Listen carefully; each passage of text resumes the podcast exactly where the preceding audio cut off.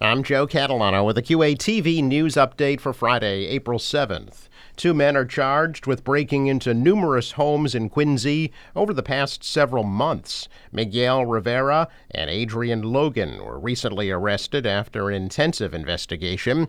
Police say the men broke into seven houses between December of last year and February of this year. They will appear in court at a later date.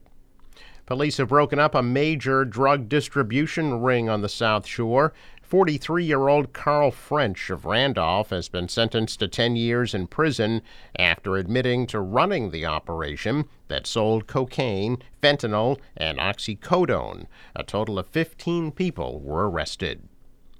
A new 92 foot boardwalk will be installed over a section of the Quincy River Walk along the Neponset River in North Quincy today and tomorrow. Staff and volunteers with the Neponset River Watershed Association will install the boardwalk to allow pedestrians to cross a section of the river walk that is flooded for half of the year. Construction will take place today and tomorrow from 9 a.m. to 3 p.m. City of Quincy will hold a rabies clinic and dog licensing event tomorrow from 10 a.m. to 1 p.m. at the Koch Park and Recreation Complex on Merrymount Parkway. The fee is $10 per shot and per license, and only cash is accepted. Proof of a current rabies vaccination is required.